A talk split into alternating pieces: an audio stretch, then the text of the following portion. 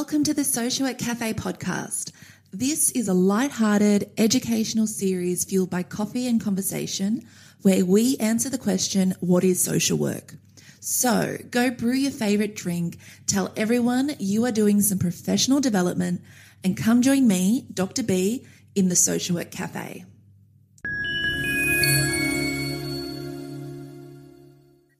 Welcome everybody to our latest episode. You are getting a two for one deal in a way here. We've got two guests in the cafe. The fabulous Laura Fletcher. Hey Laura, how you doing? I'm good. Thanks, Bernadette. Thank you so much for coming along. The other person who's come here is Heather Boetto, one of my dear colleagues. Hi, Heather. Tony, great to be here. So it's Heather's idea to invite Laura along. And what we're going to talk about today is environmental social work and that as a burgeoning, I mean, the ideas of environmental social work are not entirely new, but in some ways the practice of it is kind of new and it's exploding. And before we hit the record button, you know, Heather, Laura and I were just chatting and catching up and talking about how there's still so much we're figuring out in this space. So we're going to talk to that today and get some more practical ideas about what environmental social work can look like in your practice. So it's a really exciting conversation, one that was not present or really taking off when I studied. It's really only come in the last five to 10 years, I would say. And Heather did her PhD on this topic. So there will be a link in the show notes for you to go follow that up.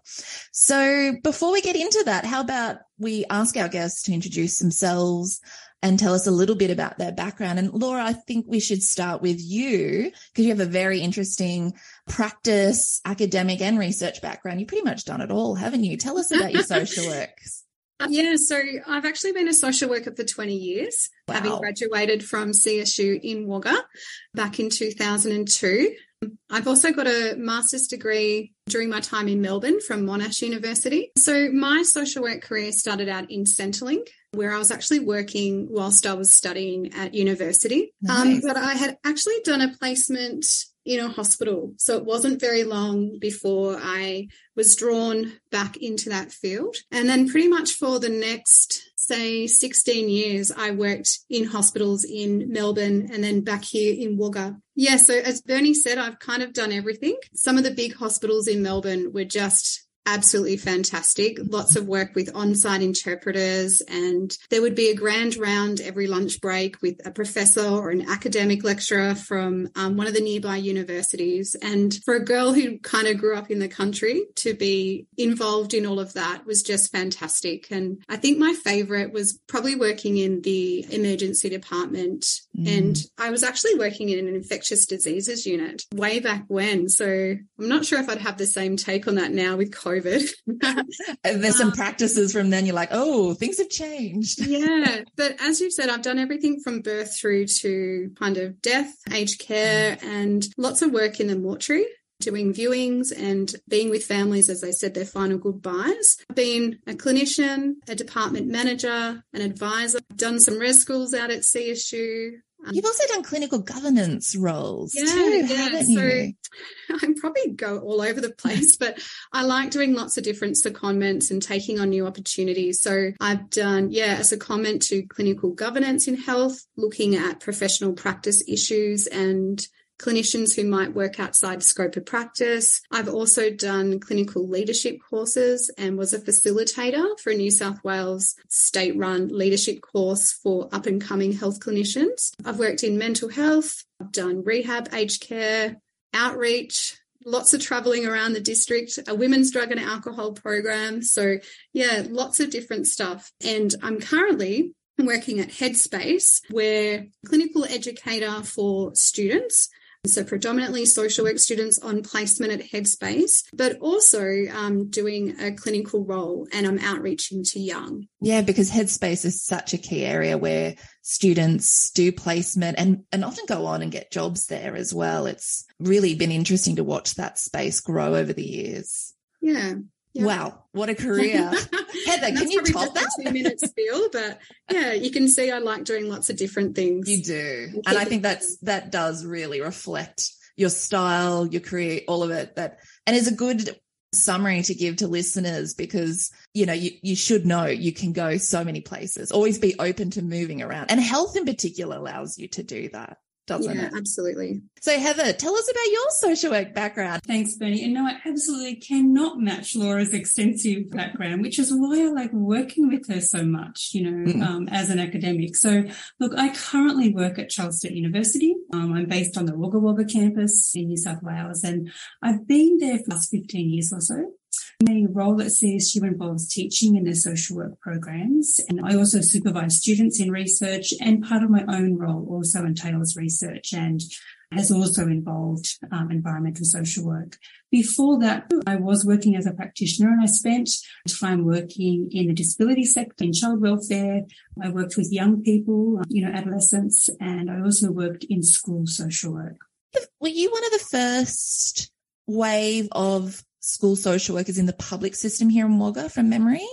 Yes, so that's right. I worked on a fairly new project in a disadvantaged school in Wagga Wagga, and it was actually funded by New South Wales Health at the time, mm. um, which gave me quite a bit of autonomy in the school. And um, I worked on a teenage pregnancy project, and at that time, Wagga Wagga had the highest teenage pregnancy rate in the state. So mm. it was, yeah, a really fun project. And unfortunately, though, like many things, the funding ran out, but it has been used as a model for discussion and debate, you know, in terms of progressing school social work in the public system in yes. New South Wales. Other states, of course, do have social workers in public, in the public system, but New South Wales has struggled to to get that going. Always been an anomaly in that space, yeah. but it has been shifting. And but also, Heather, you, I mean, yes, currently you work as an academic, but you still do quite a lot of community work as well, volunteering, and you've always struck me as someone who's heavily involved in the the community here in Wagga. Is there any of that you'd you'd like to speak to?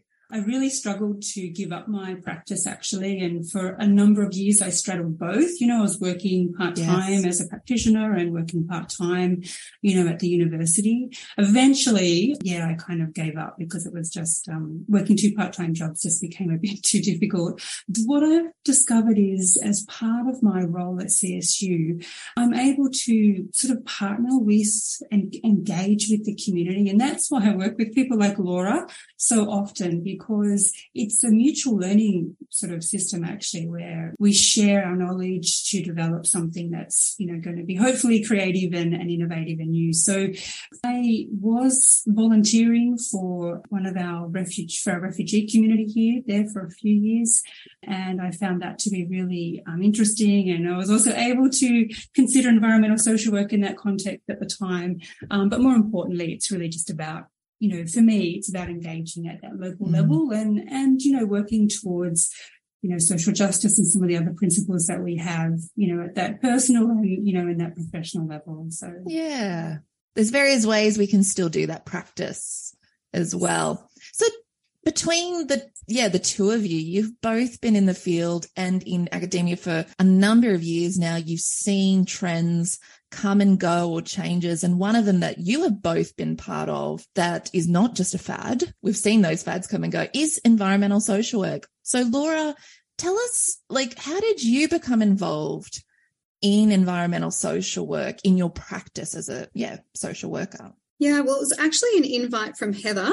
Uh, she was calling for practitioners in Wagga to be involved in a research project on eco social work. And to be honest, at the time, I knew very little about environmental social work. Like you said, it wasn't something that we covered in our university studies way back when, but I'm always willing to try something new and put my hand up. So kind of volunteer to go along. And the good thing about it was that the research team actually did a bit of a presentation about what eco social work was and what was kind of expected. So that was really helpful. And it's interesting that you actually do know more than what you think. And so when they started explaining what it was, I was like, oh, okay, I can see how this would kind of connect with what I'm doing.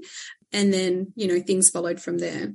So, what do you remember them explaining at the time? And where were you working at that time? I think at that time I was at the mental health unit. So, working alongside people who were um, staying in a program for about eight weeks. And I think it was very interesting. It was kind of sold. I think the very first picture might have been about a, a person hugging a tree um, and trying to dispel some of those myths that, you know, it was more than just being a tree hugger.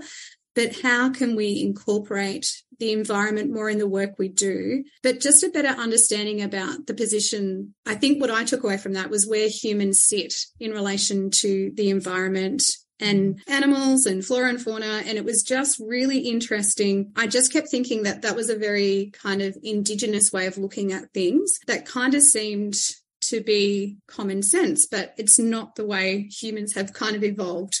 so that's what I remember from that and just taking away, yeah, like we do kind of position ourselves as being on top as human beings and everything else is secondary but really trying to shift that and think how can we work more in with nature for the benefit of kind of the people that we see. So Heather, I can see you nodding along, sounding good. Yes, she did listen. She got it. it was a couple of years ago, but yeah, I was, distinctly remember some of the pictures and, and how I felt after that first kind of session listening to Heather and the other researchers. Yeah. I'm as you were talking, Laura, I was thinking of a pyramid. Like Heather, you write to this. It's it's predominantly been Western white societies have, have positioned humans at the top of the pyramid, but you're seeking to replace that image with something else, aren't we? Tell us a bit more about it. Yeah. So, I mean, absolutely. I mean, I guess, you know, social work as a profession and Western society, you know, generally speaking, has really nurtured this notion of individual self-fulfillment, self-actualization, you know, by way of economic prosperity, you know, mm. employment, which ultimately you know, contradicts environmental sustainability. And, and so really, I mean, fundamentally at the heart or, or, the underpinning concepts that underpin environmental social work is the idea of you know, changing that pyramid around and recognizing, in fact, that we as humans are intrinsically linked and connected to the natural environment. It's, in fact, it's an independent relationship so mm-hmm. that, you know, if there's an imbalance, within that sort of holistic understanding of society, of our ecosystem, then that imbalance is what you know, essentially is causing, you know, climate change and um, the devastating, you know, impacts of climate change and the, you know, disasters and floods and things that we've been seeing around. Yeah. And I said at the very beginning, some of the ideas of an environmental social work aren't entirely new. There were writers back in the, even the mid 20th century writing about this, but it's really only been in the last perhaps 15 or yeah, 10 years that environmental social work is finally sort of getting its due in a way. Would you say, Heather? And I'm guessing that's largely because of you know, the acceptance finally of climate change and, and the acceleration of natural disasters that we are experiencing firsthand as a result. Yeah, when I when I first started working uh, with you know the idea of environmental social work, and there were I wasn't alone. There were many other people, and as you said, many people throughout history. But when I first started, you know, working on it and having conversations with people was constantly to justify, you know, my interest or, how environmental social work even relates to, you know, the profession. And in some respects, it was really challenging for me to, you know, to make environmental social work really meaningful to my colleagues, you know, the practitioners I work with and so on. Mm. But now it's completely different and now constantly asked to, you know, to talk about environmental social work. And, and I think it is because because we have some real serious, tangible impacts of climate change that are having, you know, catastrophic impacts mm. on our human well-being. And I think that is what sort of prompts this concern. But of course, Laura referred to earlier, it's not really just a, just about human well-being. It's about our whole ecology. And in fact, you know, we're not the only species who are suffering. And in fact, um, it's it's all starting to crumble unless we start to think more holistically. Yeah, it's a real mm. shift in our fundamental worldview of how we see ourselves as humans and a part of the world and, and how we impact upon it and it impacts upon us and it's all interconnected. So I suppose then, Heather, that, and Laura, the, the big question that you kept getting is, okay, first you had to just justify this sort of emerging field of practice. Then I'm guessing the next kind of question is, okay, but how do we actually do this? In practice. So Laura, going back to you being involved in Heather's research project, tell us about your experiences in that and, and what were you then doing? Like, what did you change about your practice and do to bring environmental social work into the mental health space? What I took away from it is I needed to have a really solid understanding about what eco social work was and mm. what we were trying to achieve. So I actually took that back to my workplace and did a presentation very similar to what the research team had presented to us to kind of explain to them that it wasn't about tree hugging, but what the concept was. And I did actually show them that picture of the diagram or the pyramid with humans on top yeah. and then humans in with everything else and like a circular yeah. okay. And i kind of talked to them and at the time we had just gone through i think the bushfires that had kind of devastated a lot of the murrumbidgee. So it was a really topical issue within health. And so used some of those photos and talked about climate change and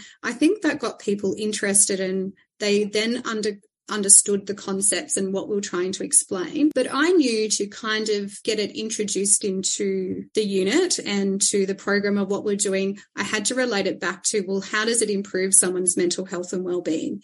And so that was the kind of angle or the tangent that I took. And if we could make some changes to just the way that we did things or thought about things on the unit, that that might actually have a positive impact on the patients and on staff well-being as well. So that's how I kind of got their buy-in and got their interest. And then we started generating some ideas about what we could do. And I work in a very, um, at the time, it was such a great team and such a great program. And we were always wanting to implement, you know, best practice and be innovative. And so we involved the clients of the program at that time in it as well and got their buy in and got their input. And so it was a really a, a collective exercise. So there was sort of a few factors that were kind of contributing to this change. One was the timeliness of it, you know, with bushfires happening in the region. So it's very much at the forefront, say, of policymakers or funding bodies' minds and perhaps some of those administrators thinking, oh my gosh, yeah, this does impact people's mental health then. Your presentation came at a good time. And then there were also particular dynamics within your unit around wanting to consult and work with the patients to continually improve things. And environmental social work was one area you could improve. So what were some of the ideas they, they came up with that change things? Yeah, well, we already had a pet therapy dog. Um, so we often had a dog running around the hospital ward anyway. So we were kind of already open to it, but it was just how do we use more of our open spaces? So we were very set in the way of running all our groups and classes inside in an office building in the hospital unit. And we have big gardens outside and lawn areas. So it was like, well, why don't we run some of our groups and our classes outside as much as possible? And we started doing that and getting some feedback from the, the people in the program just saying that was really enjoyable. We loved being outside. They just felt better. So then they could participate in the class at a greater level. We had some consumers say that they wanted to start recycling. We were going through a lot of cardboard and waste that we weren't recycling. So they started up this little program doing that. We looked at how we could use some of our scrap food and take it down on our walks to feed the ducks down at the lagoon and things like that. So everyone had to kind of come up with an idea that they were going to do and they had to take responsibility and kind of run with that. So it wasn't me in charge of 20 different projects everyone just had one thing. And we just started really small and it had to be something that you know didn't cost money didn't need to have any policies or procedures written around it just something really small that we could implement and kind of be consistent with. We didn't want to start anything that fell over after a week. You know we wanted to just incorporate it into everything we did that's that idea of sustainability, isn't yeah. it? we've got to think about economic sustainability in social work often as, as well to keep these things going. I love all yeah. of that. And the idea of, well, someone being able to choose something. So there's that self determination involved in that, but also their own passion or interest. They can, there's so many options that they can think through of, well, this is what I want to be responsible for. And then there's that sense of capability, isn't there? If they're in charge of it and running it, the skills that they need, use that. I can just see how that could be be so beneficial. Getting the clients or the consumers involved, they would then take that knowledge in back into their communities and their environments when they finish the program. Um, so we kind of thought that that would be a really cool thing to kind of get started and to teach them about it. And, you know, even just asking people that come into the program or to the unit, how do you interact with the environment normally when you're at home and mm. what things would you like to be doing differently? And a lot of our clients at the time were traveling, you know, two, three, four hours to access health services. So they're aware of what was happening out there to the environment and some of the challenges, just even in terms of like the cost of electricity and gas and water and the impact it was having on them. And as clinicians, we thought we need to start really asking questions for our clients about this kind of stuff. Like, how are they being impacted by the environment and climate change and what can we be doing to assist them a little bit more? Heather, this sounds just quite transformative in so many levels. And I, and I use that word deliberately because it reflects what Laura's just described, but also some of the literature you've been writing that we need to transform so much in social work itself. Can you speak to any more examples of environmental social work that you've seen others implement in their practice on a daily mm. basis? For sure. And I mean, I'm just wondering, Bernie, if I just maybe backtrack just a little sure, bit. Sure, go just, for it. Just mention some key elements of environmental social work in mm. the first place, because environmental social work aims to, and this is in no particular order, but it, it aims to help people create and maintain a healthy and biodiverse ecosystem. So Laura provided a great example in her practice approach throughout the project in how she did that. For example, by undertaking or integrating, I should say, and sustainable living practices within one of her group programs with service users yeah. by using bicarb soda and a range of other, you know, activities to facilitate that. So, you know, quite often I think social work takes a reactive, you know, approach to lots of our, you know, fields of practice. But I think in environmental social work, we also need to be quite proactive. Yeah. We are really skilled and well equipped to help promote um, environmental sustainability within, within our communities. Environmental social work also recognizes independent interdependence between environmental well-being and human well-being. And I think we've covered that really well already today. Well, that group example Laura gave of sitting outside, I was also thinking how amazing that is because a lot of mental health psychological interventions will involve mindfulness. And imagine the power of doing mindfulness in the natural environment where you can hear the birds twittering away. And yeah, it was a great example. Yeah. And I mean, other examples that occurred in the study as well on that note involved people doing mindfulness programs within the bush. In some cases, the natural environment was used to, you know, in a sensory kind of way to assist, for example, people to ground themselves when, mm-hmm. when dealing with trauma and so on. And I should also note if, you know, someone listening to this might be thinking, oh, well, you know, we're sort of using, you know, nature in this context. How different is that to, you know, how humans have, I guess, exploited the natural environment in in the past? And I suppose when we develop our relationship with the natural environment, then we're also developing an opportunity to improve our stewardship, you know, the natural environment. And that's where these types of approaches become really important. But the other aspect too, environmental social work that I think a lot of social workers are really, can really relate to is around justice and the injustices, you know, caused by the you know, unfair distribution of burdens, risks, and so on. The other thing I just wanted to add to is just a little bit more about the project because I wanted to just recognize my my co-researchers who you know helped with the project and and developed the project alongside me. They were Professor Wendy Bowles from Charles Sturt University and also Professor Kati Närhi from Jyväskylä University in Finland, where she basically did the same thing that we did in Australia, and then we were able to compare the, you know, the results. A truly global study in that sense. Yeah, it was. And it really, I mean, it was a fairly small project. I suppose one of the most important aspects of the project that I'd like to highlight is that the practitioners all had what I would call quite conventional roles, mm-hmm. you know, mm-hmm. in social work. So mental health counseling, hospital social work, child welfare, aged care, you know, all the types of jobs or positions that we would, you know, think that social workers would be, you know, might be involved in. So on the one hand, we need to extend you know, social workers positions and roles and opportunities for working in other types of settings or settings that social work is not, you know, conventionally associated with. At the same time, you know, we need to look at what we're already doing, try and, you know, integrate and develop some. Well, that was the impression too I got from Laura's examples. Like Laura, when you were, I was thinking, well, it's not like you were completely having to change your current job.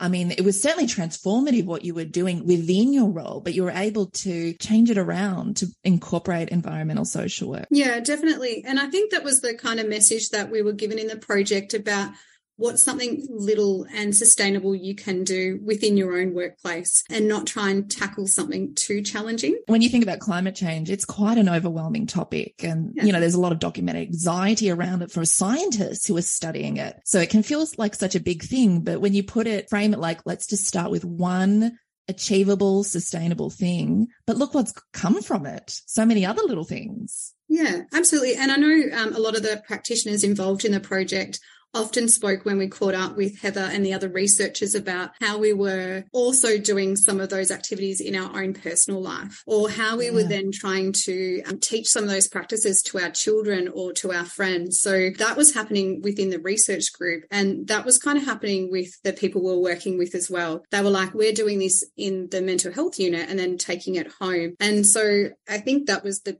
the key thing. It's just trying not to be too overwhelmed and to address it at a political or a policy level, but what can each person do, mm. you know, mm. in their workplace with the clients that they're seeing, but then also in their home life as well. So, and that's why we all got excited because we always would catch up and listen to what each was were doing and, you know, try and take that on board as well. Yeah, a nice little community of practice. And Heather, yeah. just as Laura's talking there, I'm thinking, gosh, what a beautiful example too of this kind of project having an influence, a positive influence on clients and more broadly in their own community, but also the social workers. Like it's just everybody's had a benefit out of this. Am I right? It was so much fun. We actually, I mean, it's one of the most enjoyable projects I've ever been involved in actually, because we really did develop a community of practice mm-hmm. where, you know, we had a sense of real trust between us as practitioners and as social workers. And we really enjoyed sharing the difficulties, the challenges, you know, that we faced. And, and many practitioners did, you know, face challenges with supervisors, with their organizations and so on.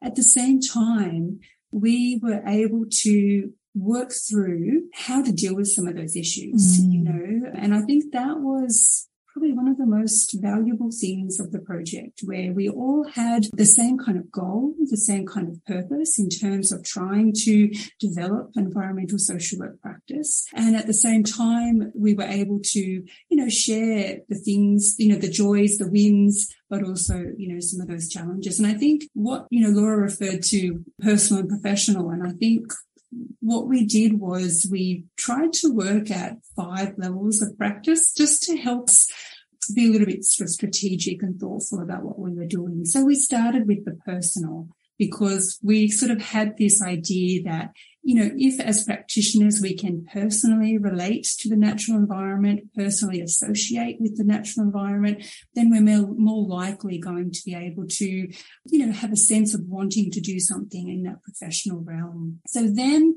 once we did that, and that was a lot of fun because as Laura mentioned, practitioners were doing things with their kids and they were doing things at home and they were, you know, downloading apps to help them with ethical shopping and just a whole range of, you know, fun ideas put in place. But then from there, we looked at, you know, the individual level of practice. And so that's about working with, with individuals and families. And we also looked at the group level of practice, both with service users or clients, as well as, you know, with our colleagues and organizations. We also looked at the community level and the structural level. And so it was really about putting, you know, all of that together and, and trying to, you know, make something of it without obviously without overdoing and overwhelming everybody, but just yeah. something small, which I think is important, an important point that Laura made. Beautiful example of the multidimensionality of social work with those mm-hmm. levels as well. You mentioned a moment ago some challenges. So there were a range of barriers that practitioners experienced. And some of this related to the organizational sort of attributes. So, for example, this is something that's not necessarily different to any field of practice, actually, but were a big issue for us as well in relation to there's sometimes quite restrictive organizational contracts and role descriptions that really define what a practitioner and what an organization um, have to do.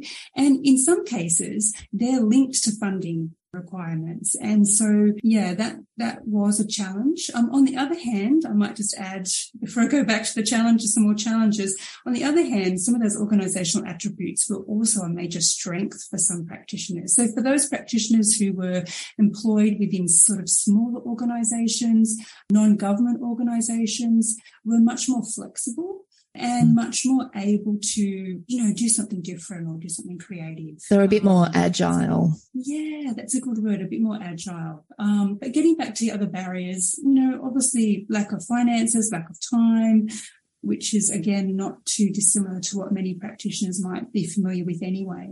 But some practitioners identified a lack of knowledge within social work, lack of mm. opportunity within social work for, you know, professional development and those kinds of things. And also interestingly enough, societal attitudes. So in some cases, the expectations of service users and, and so forth. So there were, you know, a range of challenges, but at the same time, sharing those challenges as a group really enabled us to look through those and, yeah. and digest what some of those things meant, you know, for our practice. Laura, were those some of the challenges that you experienced? I'm guessing time would be one of them. You, you, are it's a limited program that you were running that people were coming in week to week. So being able to get something workable and sustainable within a limited time must have been a challenge. Yeah. And I think the biggest challenge would have been if our physical space was a little bit different. I would imagine before the hospital was redeveloped, we didn't actually have access to outdoor areas. We didn't mm. have windows that opened. We didn't didn't have balconies or grassed areas. And if you think about many hospital environments, you would have to walk a good 15, 20 minutes to actually find some green space.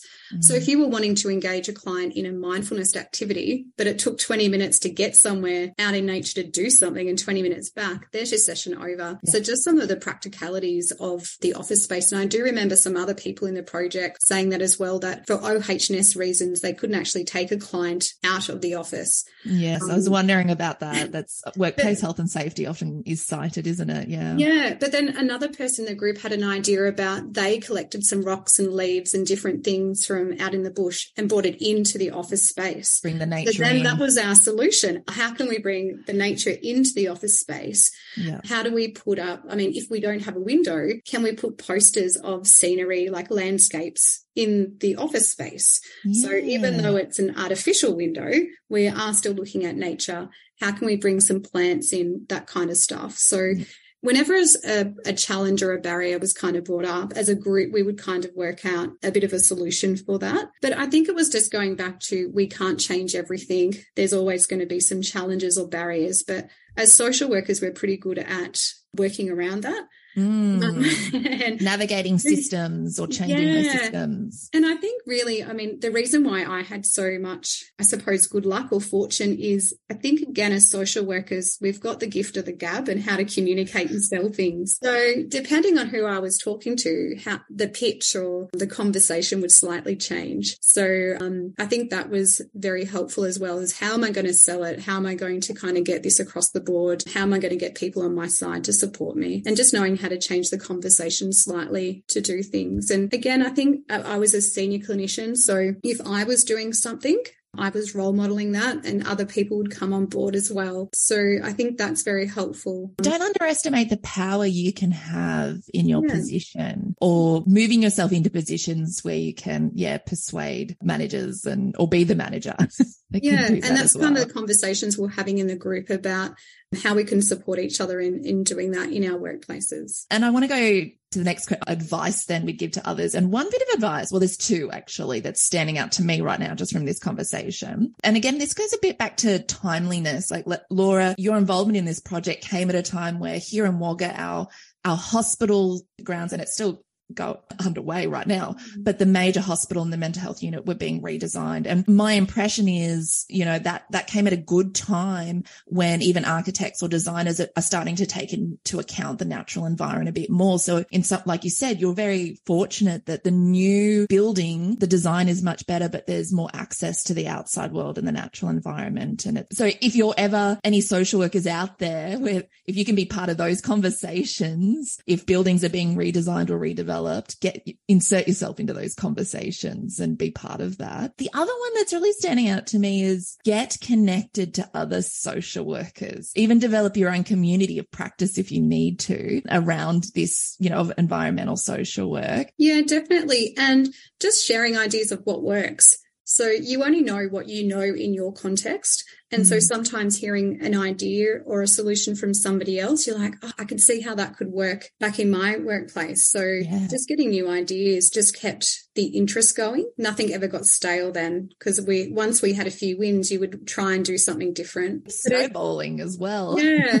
but I think what Heather was saying about, you know, really starting at that individual level, we had to be quite authentic. So I think your clients and the people you work with will see through if you, it's just like a one-off fake or you're just doing it for the purpose of doing it. You can really tell when someone's authentically engaged in nature and the environment and is really passionate about it, you get enthusiastic and kind of follow through. So I know that I made so many changes to how I went about things. One another opportunity that I've been very fortunate with Heather is I've been doing some marking of the eco social work subject and the students are writing assignments about different practices around the world that influence the environment. And I'm a huge online clothes shopper. Um, yeah.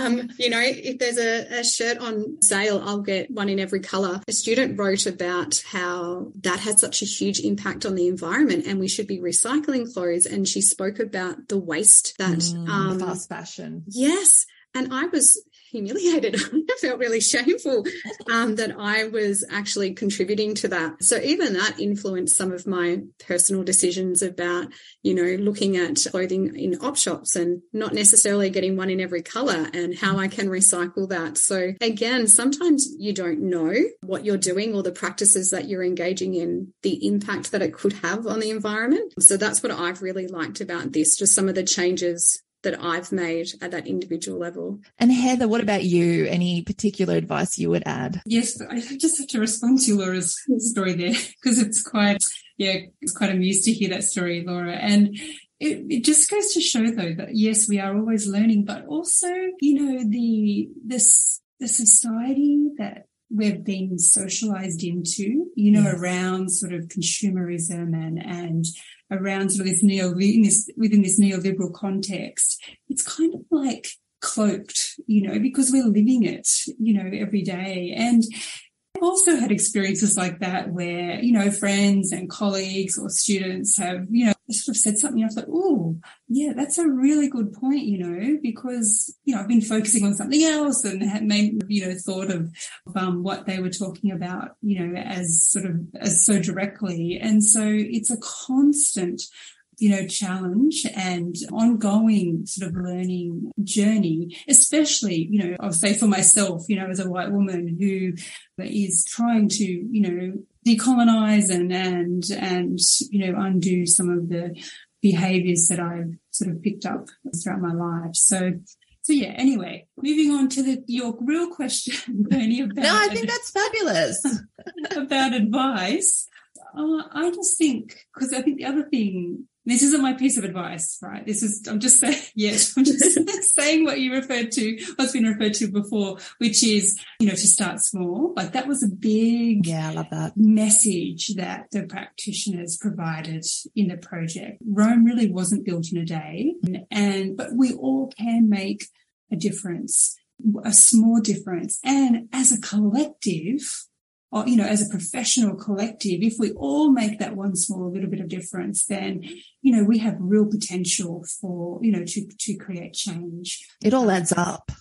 Yeah, that's right. But that's not my advice. So can I add as much advice as you want?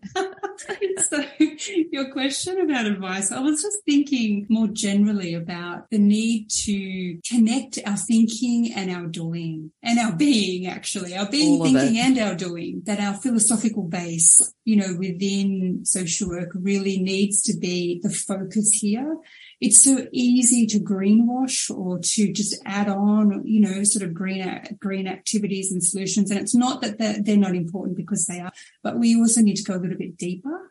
A lot um, deeper yeah. from this conversation is what I've gathered. yeah, that's right. So we need to sort of be more holistic. We need to think more holistically and we need to act you know, more holistically. And it's really just about applying, applying that multidimensional approach to what we're doing. I love that. It's, um, I'm, I mean, for myself, I'm taking so many ideas from this conversation. And even though I've read your work, Heather, and I've dipped in and out of this space, it's hearing it all together in this kind of holistic conversation, particularly those layers from the individual, it just puts it all into perspective. And for me, I love all of the advice, but I, I do come back to that one about start small. Just start somewhere. And that maybe that resonates with me too, because I'm such, I love solutions focused brief therapy, which has that kind of mantra. When people start small, it often snowballs. And before you know it, because yeah, we are talking about very big socio-cultural and socio-political structures that we need to transform.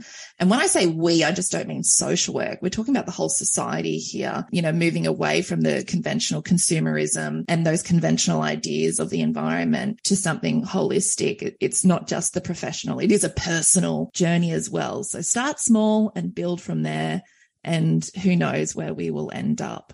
So with all of that in mind, I want to go to our last question, which is for each of you to provide your one sentence definition for social work. And I'm curious what you both, how you want to both answer that with this in mind, this whole conversation around holism, multidimensionality and, and environmental social work. So Laura, let's, let's go to you first. What would be your one sentence definition for social work?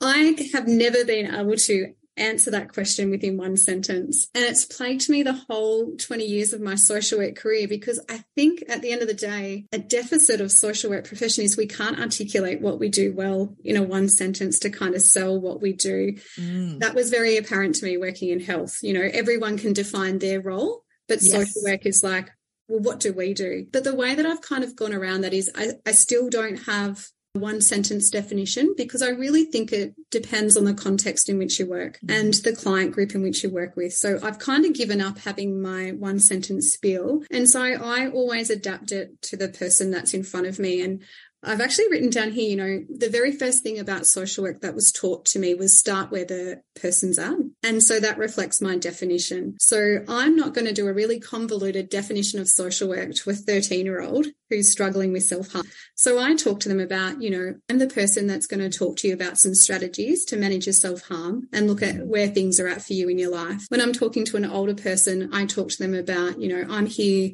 and I kind of describe the specific task and see what comes of that. Yeah. So that's my answer. I don't know if that passes the bar for you. I love that though, I because I'm a fan of contextualizing something yeah. and also even starting with the more practical because that would make more sense for people. And often, you know, when people come to see us, they're there seeking something like a practical outcome. So it does make sense for you to be able to articulate to that person and, and for it to make sense to them. Yeah, and sometimes it's articulating what I'm not. So when I worked in a women's drug and alcohol program, I actually had to spend the first five minutes explaining that I'm not the person that's necessarily going to report you to the police or to child protection. Yes. And so then having that conversation about, well, what I'm actually there to do. Yeah. Um, so I think, you know, with social work, it's being aware that we do a multitude of stuff, but what can we actually articulate to the client in a way that we're, they're going to understand and be able to work with us? Yeah, the client in front of you at this moment. Yeah. I love yeah. it. Heather, how about you? Thanks, Benny. Oh, I really like that, Laura, spoken from mm. a true practitioner at Um, that's really fantastic. So well, I'm going to stay within the environmental social work context and say that social work is environmental social work. So let me explain. I, I really, my dream is that one day we won't need the prefix of environmental or eco added to mm. social work. But, and actually, you know, with reference to the title of this, of this podcast, which is, you know, refers to greenies or tree huggers, I would like to see social work representative of an eco-social work or of environmental, you know, social work per se. So that's my dream. That's how what I think it that's at least how I think it should be. That social work actually is environmental social work. Well, Heather, you've been doing a lot in this space for many years to get us toward that outcome. And I have no doubt that will come to fruition considering all the work, the projects, you know, the things that you and, and Laura have been doing over a number of years. It's just been absolutely wonderful because I, I, mean, we've been colleagues, yeah, for quite some time. We were doing our PhDs at the same time and to see your work get out there and the, and the projects, because you're now working on a big national project in this space. Watch this space, basically. There's more coming. And who knows how we'll be redefining and rewriting our literature so that, yeah, we can do away with even the term environmental social work because it will just be embedded in there as it is. So Heather, Laura, I just really want to thank you for both coming along today for, and for Heather for suggesting, like I originally approached Heather and then it was her, she said, well, if I'm going to come along, I'd like to actually suggest we bring a practitioner. Oh, well, you're also a, a researcher, Laura, as well in this space, but, um, someone who's got practice experience to, to speak to this conversation. I think it's just added so much more depth to what we've been able to cover. So thank you both for joining us and sharing your examples, your practice, your academic journey. And we'll have to have you back to hear what else you get up to and, and how it all comes to fruition. So thank you. No, thank you both. Thanks, Bernie. Thanks, Laura. Thank you for joining me today, and I hope you enjoyed the episode. You are most welcome to get in touch and tell me what you gained from the show. You'll find my website details and email in the episode notes. Be sure to check out the notes for other links that you can follow up for further learning and development. While you are there, tap the subscribe button on your podcast app so you don't miss out on the next episode. And feel free to rate and review the podcast so we can reach a wider audience. See you next time in the Social Work Cafe.